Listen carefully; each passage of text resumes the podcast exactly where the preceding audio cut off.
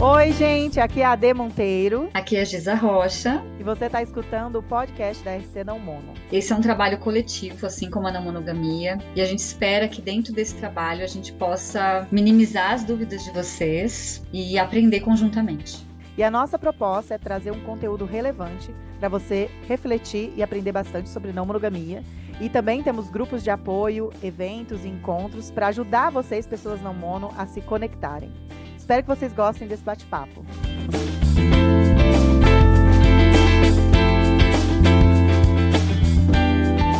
Bom dia, Gisa, tudo bem? Bom dia, Adê, tudo lindo. Bom, então hoje temos dois dilemas muito parecidos. E aí vou pedir para a Gisa ler os dois, porque um é bem curtinho, né? Então e basicamente trazem a mesma questão. Então vamos lá, Gisa. Essa questão é polêmica até para mim. Uhum. Já vou adiantando. Sim. Vamos lá. Primeira mensagem que a gente recebeu. Adê e Gisa, amo o trabalho de vocês. Muito obrigada por trazerem à tona tantas discussões pertinentes. Obrigada, querida. Eu e meu marido decidimos tentar uma relação aberta e estamos nessa jornada há um ano. Estabelecemos algumas regras e entre elas está não pegar nossos amigos e conhecidos próximos. No início, essa regra fazia muito sentido para mim, mas agora já não acho muito importante. Meu parceiro prefere conhecer gente nova, já eu me sinto mais segura com conhecidos, porém, obviamente, essa regra me limita bastante. Já iniciei essa conversa algumas vezes, mas ele diz que não consegue lidar com essa situação, pelo menos ainda. O que ele diz que pega? Exposição da nossa intimidade, código de ética masculino, pessoas se magoar com a nossa relação e ele perder uma amizade. O que vocês acham sobre se relacionar sexualmente, romanticamente com amizades do par? Então, este foi o dilema da nossa amiga. E aí tem um outro, que é um pouco mais longo, que tem algumas descrições aqui, que eu vou também ler para vocês. Oi, gente, tudo bem? Primeiramente, venho agradecer por vocês terem todo esse conteúdo maravilhoso no podcast. Tem me ajudado muito a pensar com clareza. Vocês têm sido a base de apoio. Desculpe se ficar muito longo aqui. Vocês podem diminuir se precisar. Bom, vamos ver se vai precisar. Então, começamos, né? Bom, eu estou num relacionamento longo de 6 anos, sendo 2 morando juntos. Atualmente morando separados, com F. Há 10 meses abrimos o relacionamento. Inicialmente, e ela coloca entre parênteses aqui, de uma forma que hoje não acho a mais sincera, mas era o que a gente conseguia lidar. Cada um poderia fazer o que quisesse na sua individualidade, sem chegar ao parceiro com quem e quando tivéssemos envolvimento com outra pessoa, e também não deixar que isso interferisse negativamente no nosso relacionamento. Era para ser apenas sexual. Por meses pareceu funcionar, porém isso apenas fez nossa comunicação de mal a pior e nos distanciamos mais. Ainda nos mantivemos carinhosos, um com um convívio incrível, mas ter que mentir sempre que eu saísse com outra pessoa me incomodava. E tudo piorou quando eu conheci o M, que por carência acabei me apegando e me apaixonando. Quando isso aconteceu, por um tempo eu fiquei perdida, porque parecia que as coisas entre eu e o F só melhoraram e ficaram mais fogosas, mas me sentia mal ao mentir e senti meu sentimento para com ele mudar. Depois de 3 meses nessa, eu acabei estourando em prantos e tivemos dias de conversa sincera, conversas que tinham ficado para trás por anos. Quando eu disse que me apaixonei por outro, F disse que também tinha se apaixonado por outra mulher, mas que tinha deixado isso morrer, dando prioridade ao nosso relacionamento. No fim, acabamos sendo imensamente sinceros um com o outro e eu disse quem era a pessoa que me envolvi. E o F conhece o M. Somos pessoas que trabalham com o público, então muita gente nos conhece e vice-versa. Magoado por ser uma pessoa conhecida, mesmo que distante, mas do mesmo grupo de amigos. Mas não havia essa restrição quando conversamos, o que não fez ser um grande pecado. Na minha cabeça, amigos muito próximos e do dia a dia que poderiam ser um problema e não conhecidos distantes. Só então me vi não mono, pois percebi que consigo amar uma pessoa e me apaixonar por outra. Descobri que, na verdade, estava me afastando de F. Não era um novo amor, e sim a falta de comunicação e sinceridade no nosso relacionamento como um todo. No fim, nos acertamos, F tem se empenhado muito em entender minha descoberta não mono, e M por ter uma conduta mais monogâmica e ter sido meio demais para ele, acabou saindo de cena. Depois disso, fiquei com outro rapaz numas das noitadas que fomos, o P, que também era conhecido antigo do F. Porém, para mim, novamente, não seria uma questão por serem distantes. Mas sim, isso veio a ser um problema. Sendo que o F já havia até aceitado. Mas ele não consegue lidar com o M de frente. Agora, o P é a mesma coisa. Ele fala que nem é raiva ou coisa assim, mas sente desconforto e de se sentir decepcionado com um amigo. Ai, a mesma lógica do outro e-mail, né? Aí ela continua aqui, né? Eu não gosto de situações arranjadas por aplicativo. Prefiro ficar com pessoas conhecidas, me sinto mais à vontade, sinto desejo pela pessoa e não vejo problema. Porém, para o F é quase que vergonhoso. Outras pessoas que ele conhece me verem com amigos dele antigos. Por estarmos juntos há muito tempo, eu aparecer acompanhada de outra pessoa no meu grupo de amigos, maioria mono, que amam o F, é complicado. Como agir numa situação assim? Restringir pessoas me desperta mais curiosidade ainda, fora que não mandamos direito em quem nos interessamos, mas entendo o lado dele em se incomodar. Ele tem se empenhado muito e também não quero deixar ele triste. Qual é o limiar de se envolver com amigos do seu parceiro? É falta de respeito com a amizade deles ou é só machismo? Algo me diz que nós já temos a resposta. Então...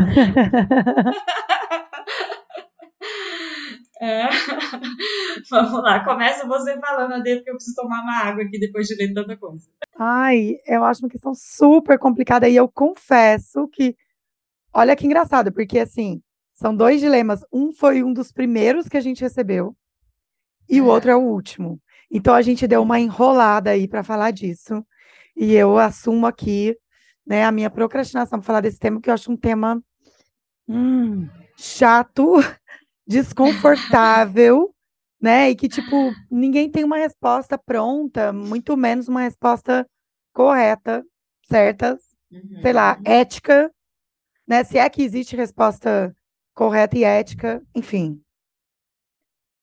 Ai, então assim, eu falei assim, pô, não vai dar mais pra gente adiar isso, porque já veio essa questão várias vezes.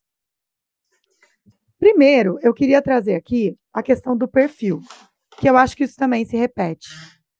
Pessoas que têm um perfil, vamos pro app, vamos conhecer galera, nada a ver, que eu nunca vi na vida, vamos à caça, entende? Ali, julgando através do cardápio, tô de boa com isso.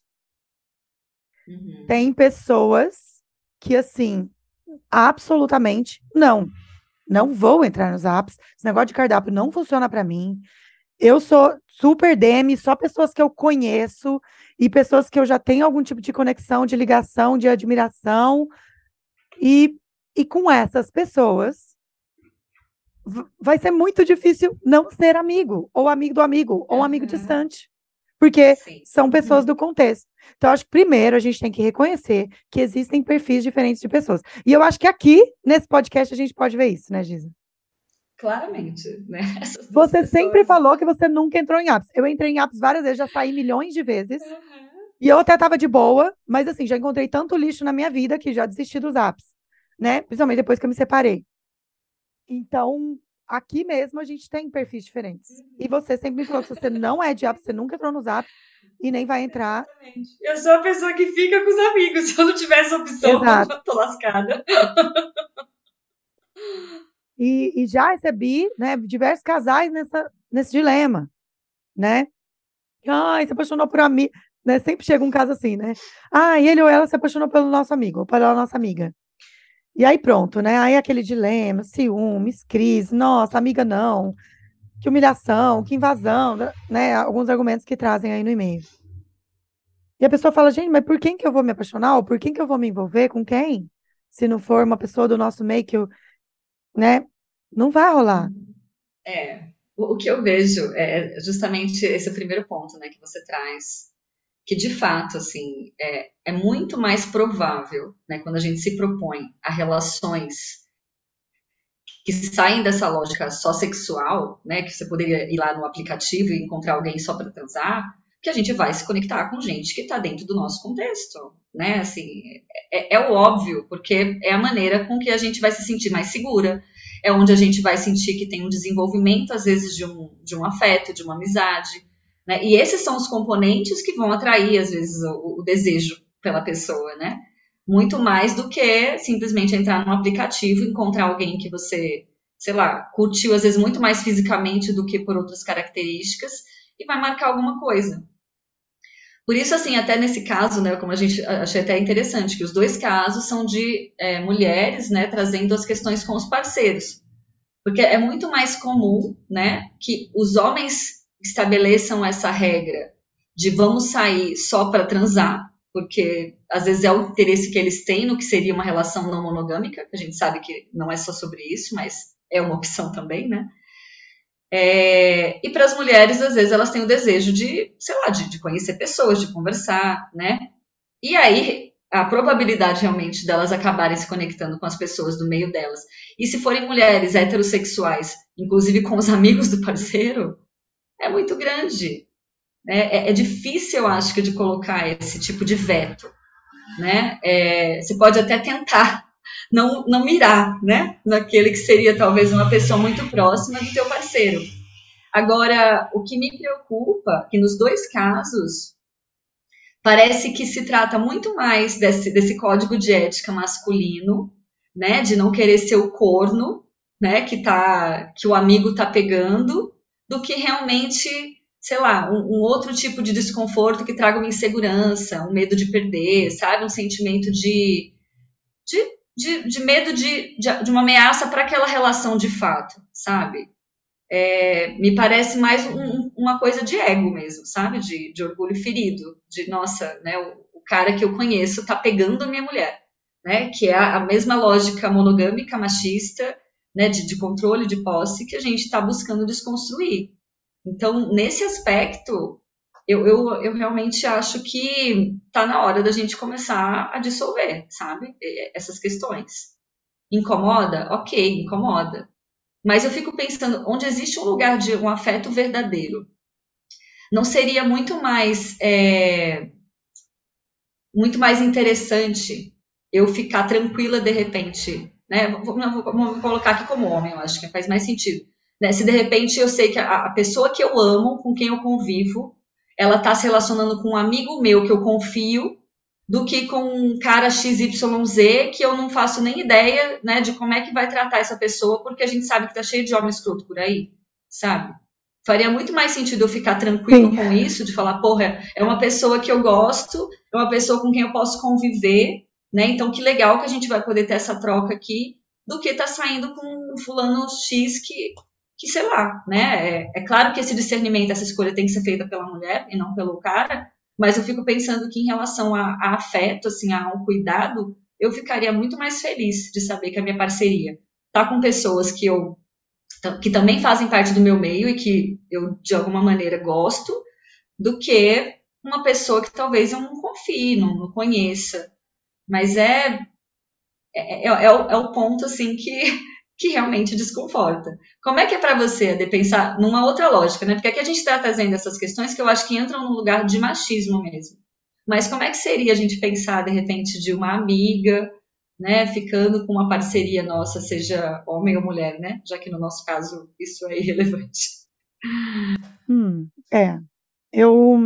Eu acho, eu concordo com as questões que você está trazendo. Tem muito machismo.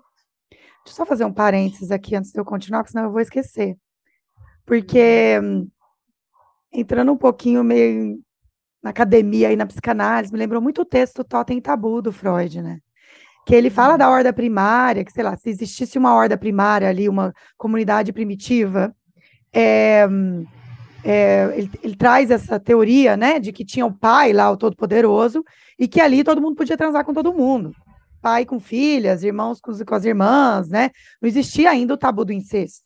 Mas, como que era? Aí esse pai, ele implementa... Gente, eu li esse texto faz mais de 20 anos, tá? Mas esse pai, ele implementa essa lei, né? De que só ele poderia transar com as filhas, com a mãe, e os irmãos não. Por quê? Para que o poder dele não fosse questionado. Uhum. Então, e que os irmãos tinham que transar com pessoas de outras tribos. Foi aí, nossa, aqui eu tô falando bem de forma grotesca, foi aí que surgiu o tabu do incesto, de que ninguém poderia transar ali dentro da família, só fora da família. Isso era para não ameaçar o poder do pai. E aí, em certo momento, esses irmãos se reúnem e decidem matar o pai. E ali eles comem a carne, o sangue do pai, para poder adquirir a força dele. E ali surge também o lance do Totem, que é um ser todo poderoso, a religião e Deus e tudo mais. Freud cria essa história para explicar, né, tanto a religião quanto o tabu do incesto. Basicamente assim. Mas parece um pouco isso, né? Tipo, você não pode transar aqui com os meus amigos para não ameaçar o meu poder ou a minha lei. Sim. Então tem muito de machista e de jogo de poder nisso aí. Até de patriarcado, né? Enfim, fechando parênteses, eu acho que é complexo, porque qual é o limite? Eu entendo essa parte de que, principalmente para pessoas DM, né, e para pessoas que não curtem apps, elas vão se interessar por quem está no entorno ali, por amigos mesmo. E até aí, que bonito isso, e tudo bem. Nossa, uma pessoa de confiança, muito melhor do que um escroto aí, nada a ver, que pode, de alguma forma, fazer mal, né? Nós, mulheres, estamos sempre aí correndo esse risco, né? Com medo. E pensar em se relacionar com amigos ou com pessoas do entorno nos parece muito mais confortável. Porém, qual o limite? Pode ficar com a minha irmã? Sabe assim? Sim. Se bobear, pode ficar com a minha mãe? Sabe assim? Né?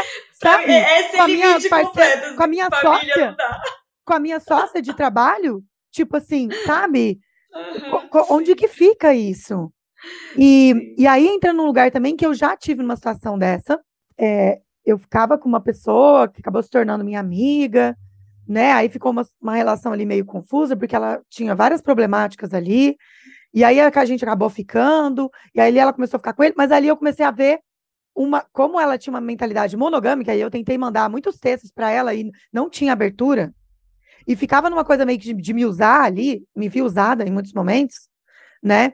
Teve uma vez que a gente ficou e eu saí toda apaixonada, e eu lembro dela de eu falar assim, nossa, foi legal, e ela, eu tava na seca. Eu tipo assim, nossa... eu tava na seca. Eu assim, caramba, né? Então, assim, eu me sentia meio usada ali. Não tinha uma mentalidade não mono, de vamos explorar essa conexão, que legal estar com você. Não, você, né, me é útil aqui em certos momentos. E ali, quando rolou uma conexão com ele, ali era outra coisa. Ali parece que já tinha mais uma intenção romântica, de aprofundar, né? Tinha uma rejeição da bissexualidade dela ali, várias problemáticas. Mas ali eu percebi ela entrando num lugar de competição, entende? Ela tendo né, uma coisa assim de meio sexualizada ali, de entrar em fantasias e querer, sei lá, oferecer mais, não sei, né? Aí pode ser que havia um movimento dela, pode ter um medo meu de ameaça, ai, será que ela tá fazendo isso para ser melhor que eu? Sabe assim? Mas como havia todo um contexto de uma mentalidade monogâmica, de uma não aceitação da bissexualidade dela, então assim... ao invés de se abrir para se conectar comigo, ela mais me usava, e ali quando se abriu para conectar com meu parceiro, ali ela se disponibilizou e se entregou, mas mais no lugar de competição, porque ela não era não monogâmica. Então, assim, olha a bagunça. Aí eu acho que entra uma problemática de que, bom, então agora eu perco uma amiga e ganho uma rival, que vai que, sabe? E eu não sei, que, né, pensando aí no Totem Tabu e tal, se isso pode acontecer com os homens também, deles estar ali, que parece que foi um pouco do que veio no e-mail, né? Vou perder um amigo e vou ganhar um... Ai, então entende, assim, um pouco da... Ai, Adê, eu fico pensando assim, eu acho que tem alguns limites que a gente precisa entender quais são, né? E limite é limite, né? Como eu falei pra você, pra minha família é limite, sabe? Não dá, né? Não importa se, sei lá, se eu me despertar um desejo por um cunhado meu.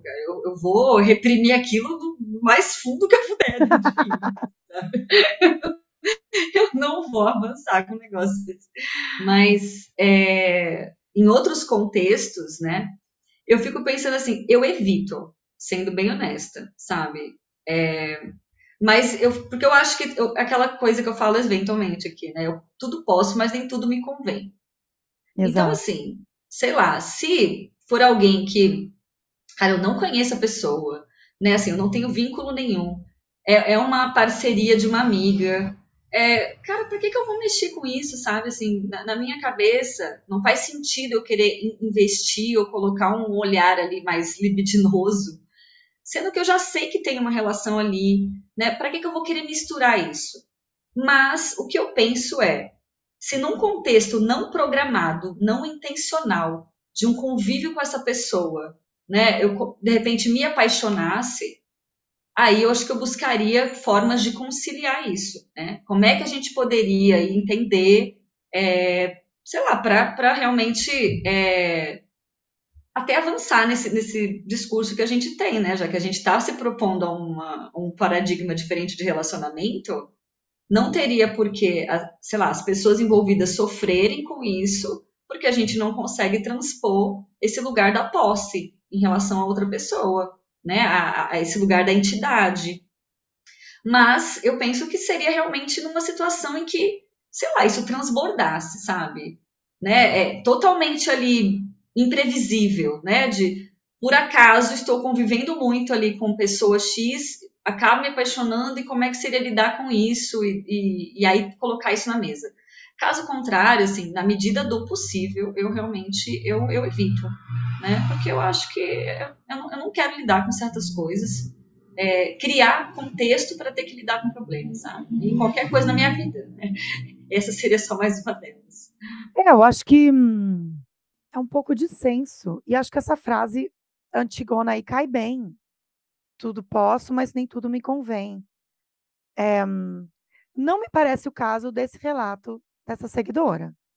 Porque ela está falando que são amigos distantes, daí você vai arriscar todo mundo da lista, entendeu? Exatamente, né? Qual que é o mapa, né? Que é possível de território aí. E aí eu não sei se é distante para os dois, ou se para ela é distante, para ele não é tão distante assim, qual que é o nível de distância, o que é um amigo distante, mas... Bom, do meio que a gente está sempre se relacionando, eu imagino que seja um amigo próximo. Pessoas que estão sempre ali na turma, saindo junto. Agora, um que conheceu, que é amigo de não sei quem, que viu uma vez, eu já considero um amigo distante, e acho que aí estaria fora dos limites.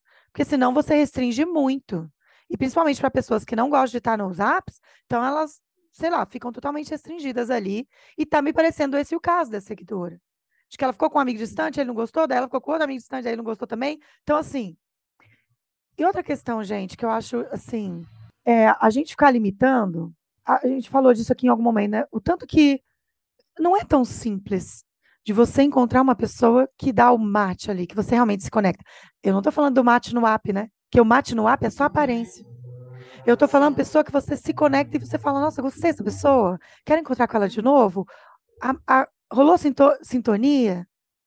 Não é tão fácil. Quantas pessoas a gente conhece no dia a dia que você... Não rolou, não quero, nada a ver. Ou, né? Então, assim, daí quando rola, não pode por isso, não pode por aquilo, né? Acho que fica uma coisa... Eu tô percebendo... Engraçado que aconteceu essa semana de 2 casos parecidos, da pessoa falar, não, essa pessoa não, colega de trabalho. Aí não acha legal sair com um colega de trabalho. A outra falou assim, não, essa pessoa não. Não era colega, era uma pessoa que ele gostou e quis ficar de novo, mas deu um gatilho ali e ela pediu para não sair mais. E aí essas 2 pessoas que foram vetadas, vamos dizer assim, broxadas. Elas não... Uma com a outra, né?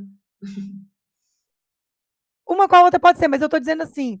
Essas pessoas que foram vetadas, que não podem sair nem com colega de trabalho, nem com outra pessoa que está gostando de sair, eles estão assim, eles vão se encolhendo. Eu estou tentando arrumar uma palavra aqui para definir. Sim, e ali eles não estão nem assim, eu não vou nem conhecer mais ninguém, porque não vai dar certo, eu não vou poder. Essa é a sensação que eu estou sentindo deles, e é engraçado, que são 2 pessoas na mesma semana que trouxe essa queixa. E a pessoa fica desempoderada, qual que é a palavra? Ela fica cerceada, e ali ela vai perdendo a vontade, ou a liberdade mesmo, de se conectar, sabe? Sim, por isso que eu não acredito nisso, né? Eu acho que esse veto externo não é o que eu, né, o que eu busco em termos de entendimento de relação. Esse é um ponto que, para mim, tem que ser quebrado. É diferente quando eu falo para você, eu escolho não me envolver, né, com amigos muito próximos, assim, de uma parceria. Ou familiares. Porque, ou de um amigo, ou de uma amiga, porque eu entendo que isso pode trazer um desconforto. Eu tô escolhendo isso, então, assim, eu ainda tô no protagonismo da situação, sabe? Embora sabendo que se acontecer alguma coisa, né, que cria esse match que você falou, a gente vai precisar conversar sobre isso, eu evito o que eu posso. Agora, isso vir como uma regra de outra pessoa, aí isso eu acho que me desempodera, e aí coloca realmente isso num lugar de... que vai contra os meus princípios, contra aquilo que a gente está trazendo aqui de discussão do que seriam relações saudáveis, porque não é sobre isso, gente. Eu acho que dá para a gente ter... tomar um espaço de responsabilidade, de protagonismo, em que a gente também escolha não se colocar em algumas situações. Agora, alguém vem dizer que você tem que fazer isso, porque isso é certo e errado, ou porque isso vai ferir o ego de alguém, ou porque, enfim, aí não, né? Aí eu acho que já a gente volta dentro desse sistema que fica realmente colonizando, né, os corpos das pessoas, tratando elas como propriedade. E aí não dá, né, assim... Não é porque a gente pode, como eu falei, de tudo, né? Assim, não é porque a gente pode as coisas que necessariamente a gente tem que fazer. Ter liberdade não é sair, sabe, criando um monte de contexto aí que deixa as pessoas chateadas ou que também te gera conflito, porque você também vai ter que lidar com uma situação aí se você se envolver com algo que te traga um desconforto. Então, eu penso muito mais assim, o que eu quero para a minha vida? Hoje em dia, eu busco para a minha vida simplicidade. Né? Eu quero ter relações boas, eu quero poder cuidar de outros aspectos da minha vida, e se eu fico me criando problema, isso acaba emaranhando o resto da minha vida também. Então, como é que eu posso cuidar, né, assim, disso que é ético para mim e que também vai me gerar menos problema? É não me colocando nessas situações. Agora, colocar isso como um veto para outra pessoa, né, eu acho que não cabe. Caberia, no máximo, dizer de um desconforto, né? Eu poderia falar para uma parceria, olha, sei lá, se você se relacionasse aqui com uma pessoa muito próxima a mim, talvez eu ficasse desconfortável, e aí eu, como protagonista também dessa história, eu poderia escolher não estar mais naquele relacionamento. Mas eu não poderia dizer para essa pessoa, olha, você não tem direito de fazer isso. Interessante isso, Gisa. Me traz uma situação, acho que cabe muito aqui, e que aconteceu com a gente. Então, pausa agora, para fazer uma checagem de consentimento. Pode falar, então, depois qualquer coisa a gente corta. Qualquer coisa. Ai. Bom, o que aconteceu comigo com a Gisa foi o seguinte. Eu, numa viagem, conheci uma pessoa que a Gisa já conhecia. E aí, rolou uma conexão muito legal com essa pessoa. Gostei muito dessa pessoa. Me senti atraída e tudo mais. E voltei da viagem e contei pra Gisa. Gisa, conheci essa pessoa, super legal. Você já conhece, é online, né? E olha que legal essa pessoa, nossa... super empolgada. Aí a Gisa, pois é, eu estou conversando com essa pessoa, a gente está começando aí, né? E aí eu, putz, ali, eu acho que eu entrei nesse lugar que você está falando. Eu tive que fazer uma escolha. E a minha relação com você, Gisa, é muito importante e muito mais importante do que qualquer possível flerte e a fé que eu fosse ter com essa pessoa. Então, ali eu avaliei e escolhi me retirar. Porque eu não sei o que poderia acontecer. Você poderia ficar chateado, porque já havia ali um envolvimento, né? E outra coisa, eu também não gostaria que você fizesse isso comigo. Se eu estivesse já no envolvimento com alguém e você conhecesse essa pessoa sem saber, né? Porque eu não sabia. E ali você escolhesse continuar com a pessoa, eu ia ficar bem desconfortável. Então, eu escolhi o que eu achava, o que eu queria que você fizesse para mim, e também eu escolhi colocar como prioridade ali a nossa relação. Sim, sim. Essa situação realmente foi interessante quando aconteceu, né? Porque eu já estava conversando com essa pessoa há meses. A gente estava marcando de se ver, né? Assim, não era alguém com quem eu já tinha uma relação, assim, frequente, né, porque era uma relação que estava distante, mas já tinha todo um envolvimento, um desejo, e realmente, quando você contou, né, que conheceu a pessoa, que teve vontade de ficar assim, eu acho que eu senti um certo atravessamento de uma história que estava sendo construída ainda, né? Que eu nem sabia direito o que ia ser. E que realmente parecia, tipo, como é que eu vou lidar com isso tudo aqui? Se fosse, realmente, você falou assim, eu não conhecia, né, essa pessoa, você nem sabia, né, que eu estava me envolvendo com essa pessoa. Eu não sabia, né? Ó, você não sabia. A gente não conversa todo dia, eu não sei dos seus afetos aí que tá rolando. Exatamente. Mas eu fico pensando, vamos supor que você tivesse ficado com a pessoa, né, e tivesse sentido, sei lá, um desejo e falasse, poxa, eu preciso viver isso, né?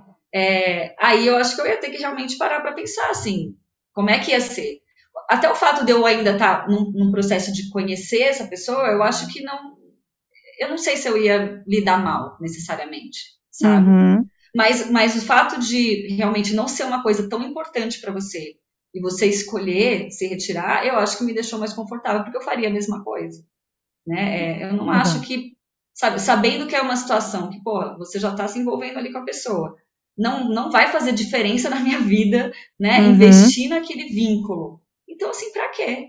Mas a gente, dentro do meio que a gente tá, e realmente, assim, pessoas que a gente não conhece, pode ser que, paralelamente, eu esteja me envolvendo com alguém e você também esteja. E aí a gente venha descobrir isso junta, sabe? E a gente vai fazer o quê? A gente vai deixar de lidar com isso? Eu acho que não. Aí é um contexto que a gente vai precisar realmente reunir aí as nossas habilidades emocionais para poder conciliar a situação, porque não teria sentido, sabe, alguém ter que abdicar de algo com tudo que a gente acredita. Agora, num contexto que isso não, sabe, isso tem uma importância menor, para que gastar energia, sabe? Exatamente. Eu acho que é mais fácil só se retirar. E é isso, eu acho que assim, não me parece o caso dessa seguidora dela se retirar porque é um amigo distante, assim, não é algo que me parece trazer tanta ameaça, mas se fosse alguém bem próximo e que deixa o outro muito engatilhado e que abala muito tanto a relação desses dois como a relação dele com o amigo ali, aí talvez vai ter que ter essa avaliação. O que é mais importante para mim aqui? Essa nova relação ou é a relação que já existe para mim aqui? Ter um vínculo mais longo, mais profundo, sei lá. E eu acho que é isso, às vezes a gente vai ter que fazer escolhas e vai ter que avaliar ali a importância daquela pessoa na sua vida. Porque se você escolher pela tua liberdade, você pode continuar ferindo e extrapolando limites daquela pessoa, o que pode trazer uma tensão e um ressentimento nessa relação. Mas é por isso que eu acho que tudo tem a ver com protagonismo, sabe, Adê? Porque eu acho que onde tem clareza, as pessoas também têm condição de fazer escolhas. Sim. Vamos pensar nessa situação que a gente trouxe nossa, até para ficar, eu acho, um pouco mais objetivo. Né? Se você tivesse se envolvido com a pessoa, né? Mesmo sendo uma coisa secundária, que você falasse, poxa, nem faço tanta questão assim, mas como eu posso, porque eu sou a super não monogâmica, eu vou me envolver com a pessoa aqui. Eu poderia também olhar para isso, escolher e falar assim, sabe, eu não sei se eu quero manter então minha amizade com alguém que não traz esse princípio de cuidado comigo, sabe? Eu poderia escolher também, né? Eu acho que é sempre importante a gente entender o que tem de intenção por trás das coisas, porque os fatos nem sempre são aquilo que a gente realmente está vendo, né? Às vezes a gente faz uma interpretação baseada, às vezes, num sentimento que a gente tem de rejeição, ou de baixa autoestima, em que a gente acusa a outra pessoa como se ela quisesse nos prejudicar, né? Então, eu acho que é sempre válido tentar entender o que está envolvido aqui, naquilo que, às vezes, não tem absolutamente nada a ver com a gente, sabe? Mas pode também não ter nada a ver num ponto de não tem nada a ver mesmo, eu sou indiferente a você ao ponto de não me importar, né? Se você vai se afetar ou não. E aí eu acho que vale fazer uma avaliação do que eu quero também das minhas relações, né? Seja as minhas relações afetivo-sexuais, seja as minhas relações de amizade, como é que as pessoas se colocam dentro desse contexto. Porque eu acho que ter cuidado também com as pessoas não é nenhum problema e não fere a nossa não monogamia. Hoje mesmo eu vou ter uma conversa muito importante. Olha aqui, eu acho que esse assunto pode ser que realmente veio a calhar, né? Tem uma pessoa que eu me relaciono em Salvador, né, que eu até já falei dele aqui, que eu enxergava mais como uma amizade colorida, né, e Só que, enfim, é uma pessoa com quem eu tenho um carinho físico, né?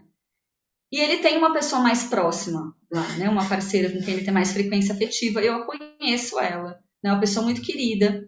Mas quando eu estou perto dos dois, eu não fico muito confortável, às vezes, para me expressar fisicamente da maneira que eu me expresso quando eu estou sozinha com ele, né? Então, eu marquei, assim, da gente ter uma conversa hoje, porque amanhã vamos os três numa festa, sabe? E eu não quero me sentir desconfortável de eu ter que ficar também recuando, às vezes, na minha espontaneidade. Mas eu também não quero ferir essa pessoa, sabe? É uma pessoa que eu gosto, né? Essa parceira. Eu quero saber que ela vai ficar confortável também nesse contexto. Então, eu acho que dá pra gente buscar maneiras, sabe? De conciliar a liberdade, que, como eu falei, a liberdade que eu tenho de ser espontânea, de me expressar, de ter esse, sei lá, esse contato físico com essa pessoa do jeito que eu tenho no meu dia a dia. Mas eu também quero ter um cuidado com as pessoas que estão próximas, que sendo muito amigas ou não, também têm sentimentos e podem se afetar. Então, é colocar tudo isso na balança, né? De que a gente pode vivenciar sim a nossa liberdade, mas a gente pode também ser cuidadoso com as pessoas e como é que a gente faz para fazer com que isso funcione de um jeito que seja harmonioso, que às vezes não vai ser, mas na maioria das vezes dá para ser. A questão é a liberdade e o cuidado com o outro, né? É essa balança ali que, tipo, no meu caso eu escolhi o cuidado com você, porque essa relação é muito importante pra mim e, assim, pesou mais. Para outras pessoas, talvez a liberdade pesa mais porque ela não consegue encontrar uma justificativa sólida para o cuidado. Por exemplo, se eu não posso ficar com amigos distantes, então eu não posso ficar com ninguém. Então, assim, em algum momento eu vou ter que prezar pela minha liberdade, senão eu vou ficar cuidando de você, e aí eu não vou conseguir ser não mono, vou continuar monogâmica, entende? Uhum. E eu acho que, às vezes, a gente vai ter que olhar para isso e falar assim, não, isso aqui é... Porque tem riscos, né, gente? Tem riscos. Então, se eu decidisse ir à frente com essa pessoa, tinha riscos ali de ter algum atrito e crise, e tem coisas que não voltam mais.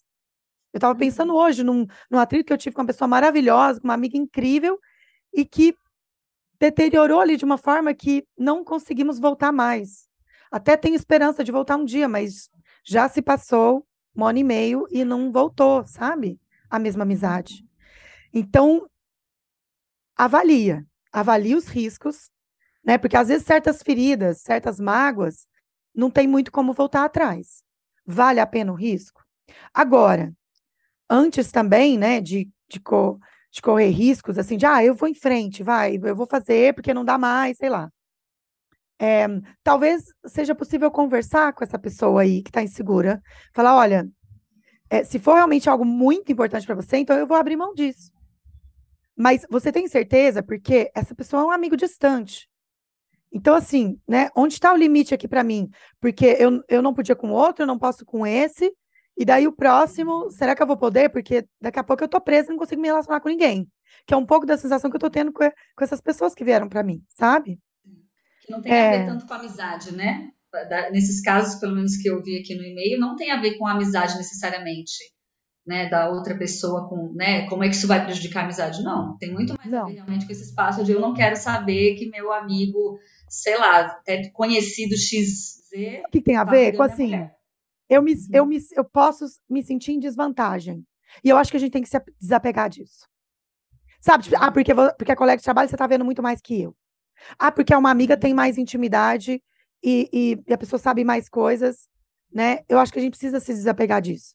De, vai me ameaçar aqui, porque tem coisas aqui que, né? A gente tem que procurar ferramentas para sair desse lugar de querer ser o principal, prioridade. Eu sei que é um lugar muito seguro, mas eu acho que é esse o trabalho de sair da monogamia. Porque a monogamia é esse lugar onde o rótulo, o contrato, né, o protocolo me dá a segurança, mas o que devia dar a segurança é a troca, né? É o amor, é o carinho, é a parceria que vocês têm aí. E não a não existência de ameaças, entende? Não fica com meu amigo ou com a colega de trabalho, porque isso é uma ameaça grande e eu não quero que tenha ameaças.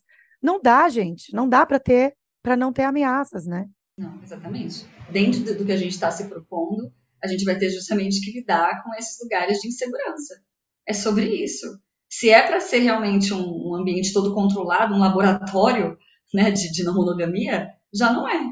Já a gente volta para o lugar do controle. E controle é monogamia, né? E eu entendo que muitas pessoas que estão, né, numa lógica de entidade casal, em relações monogâmicas há muito tempo, querem fazer essa transição com esse lugar mais controlado, né? De só pode isso, só pode aquilo, só pode sexo. Mas, gente, a vida, ela não cabe dentro desse controle, dessa caixinha. Não tem condição da gente conseguir evitar esse tipo de coisa. Isso pode servir, sei lá, nos 2 primeiros meses ali, em que vocês estão tentando adentrar num outro universo.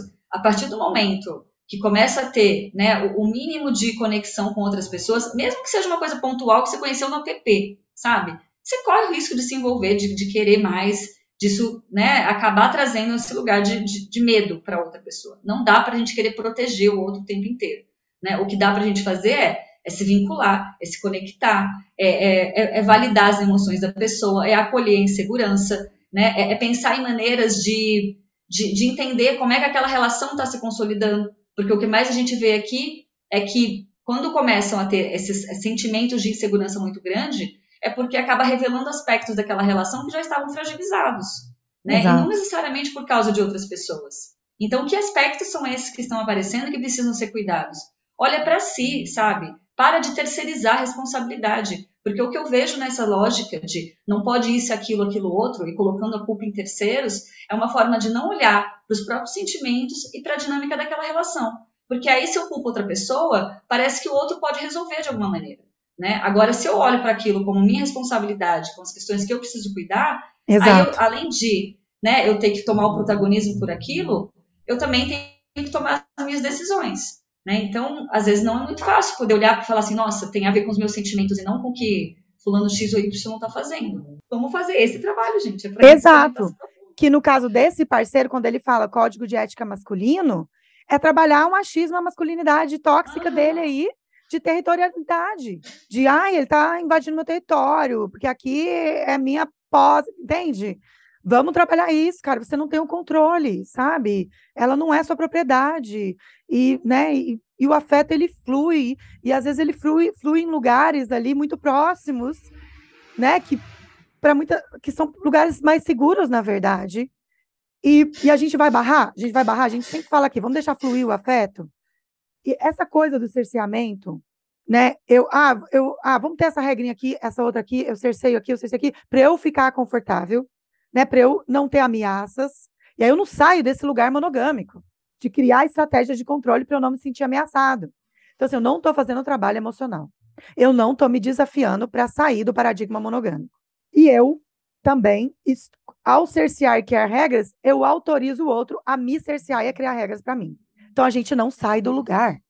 Enquanto que, por outro lado, se eu não cerceio, se eu escolho libertar, por mais que isso seja difícil para mim, aí eu vou lá e trabalho em terapia as minhas questões machistas, sabe?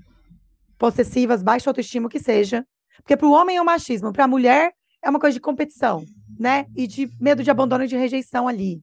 Eu lembro de escrever num texto isso, assim, ó. Se eu tenho ali a escolha de prender ou soltar, eu olho para trás na minha vida, na minha história. Todas as vezes que eu escolhi prender e segurar, eu me ferrei, eu me machuquei. Não deu bom. E as vezes que eu escolhi soltar, eu me empoderei.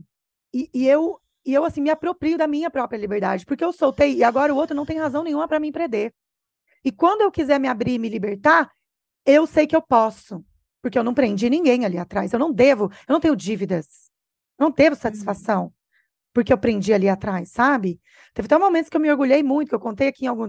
Né, que o afeto do meu ex, ela terminou com ele, aí depois eu mandei a mensagem pra ela, a gente tava, né... Falei assim, desculpa, assim, porque teve vários momentos... Ela falou assim, quando? Como? Não, você não me atrapalhou em nada. E ali eu, yes! Né, assim, porque eu tentei realmente, assim, eu tive alguns desconfortos que eu não conseguia controlar, mas tentei não cercear eles ali. E ali eu vi que, né, eu fiquei muito feliz com isso. Enfim, se você tá entre segurar e soltar, nossa, se você conseguir soltar e trabalhar todos os desconfortos na sua terapia e de outras formas, eu sinto que é o melhor caminho. É o melhor caminho. Sim, eu concordo, até porque isso do prender, ele é momentâneo. Não existe isso, gente, sabe? É querer colocar um... Você pode colocar lá uma cerquinha, uma regra. Para passar no rio ali, sabe? Falar, tá, de repente essa água vai ficar aqui acumulada um tempinho, né? E ela não vai vazar pro outro lado. Mas uma hora aquilo estoura, sabe? Exato. Não tem como, sabe? Você pode segurar um tempinho ali para você falar assim, não, eu preciso dessa segurança um pouquinho mais, até eu conseguir dar conta de algumas coisas. Mas você vai ter que entender que é muito provisório. Portanto, é melhor, eu acho, né? Já tentar dar conta das possibilidades, trazendo com clareza, também com vulnerabilidade, né? Quais são os seus pontos frágeis, os seus desconfortos, e contar com esse suporte da outra pessoa num lugar de compaixão, né? De generosidade, do que nesse lugar do cerceamento, da regra, do controle. Porque é isso, o cerceamento, ele cria uma dinâmica de controle. E a liberdade cria uma dinâmica de autonomia. Uau, gostei. Então, cuidado, né? Cuidado com as dinâmicas que você cria. Né? Elas vão ser reproduzidas pela parceria e ali vira uma bola de neve. É um reflexo, exato. Um espelho, gente. Exato. Bom, é isso. Obrigada, Gisa. Obrigada, pessoal. Espero que tenhamos ajudado vocês aí. Superamos a conversa difícil. Que de certa forma esse tema, eu acho, como tinha a ver com a gente também, pode ser por isso que a gente estava ali, meio, a gente vai falar desse negócio. Exato. Mas que bom. E é isso, assim. Conseguimos processar juntas. Ao vivo e a cores aqui, a gente exercitando a vulnerabilidade, né, exposição e também o consentimento, né? Que eu pedi o consentimento. Sim. Que bom, obrigada por me dar o seu consentimento, assim. Acredito que ao mesmo tempo a gente está se cuidando aqui também, né? Sim, sim. Ok. Então, beijo, gente, querida. Beijo, Adê. Abraço, pessoal. Bom fim de semana.